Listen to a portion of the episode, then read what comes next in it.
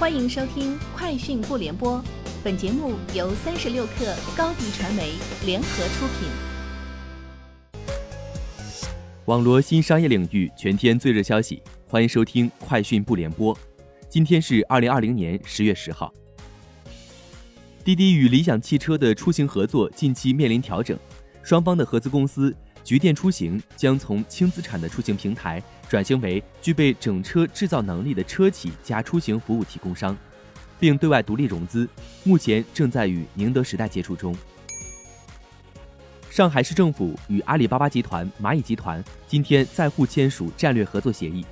此次签约后，上海市和阿里巴巴集团、蚂蚁集团将围绕在线新经济、数字新基建、金融科技、跨境业务、数字生活。云上会展等方面开展合作，加快“三总部、三中心”建设，加大对云计算、人工智能、区块链等新技术的研发。字节跳动多项与商业化相关的业务调整正在发生。抖音有了新的产品负责人，叫 Seven。搜索广告在今日头条和抖音上线。电商加大自营，在内部构建闭环。教育业务探索高中 AI 课、小班课等新业务。这一系列调整。正对应着字节跳动目前最重要的三大收入渠道：广告、直播电商与教育等新业务。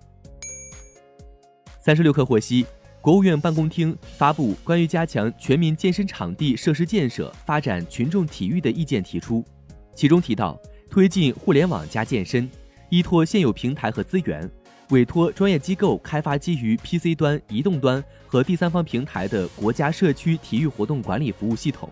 依托平台，运用市场化方式打造全国社区运动会品牌，鼓励各地区正在开展或拟开展的线上线下社区赛事活动自愿加入平台，为相关活动提供组织管理、人才、技术等方面支撑。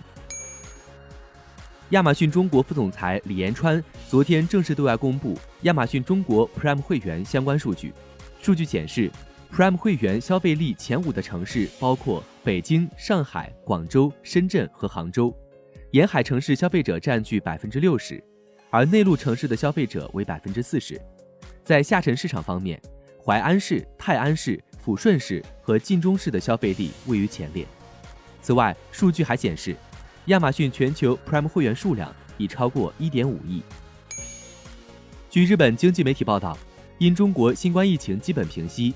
优衣库重新大量开设门店，其中国门店数量首次反超日本。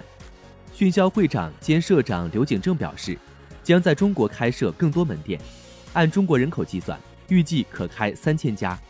数据显示，八月底，优衣库中国门店数量达到七百六十七家，首次超过日本国内的直营店七百六十四家。苹果供应商美绿日前发布了今年九月营收数据。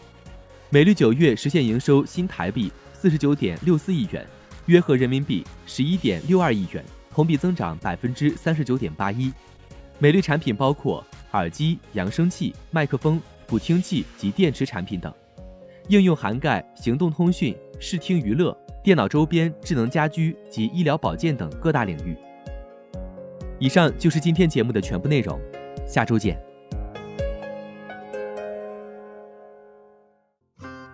欢迎添加小小客微信，xs 三六 kr，加入三十六课粉丝群。高迪传媒为广大企业提供新媒体短视频代运营服务，商务合作请关注微信公众号高迪传媒。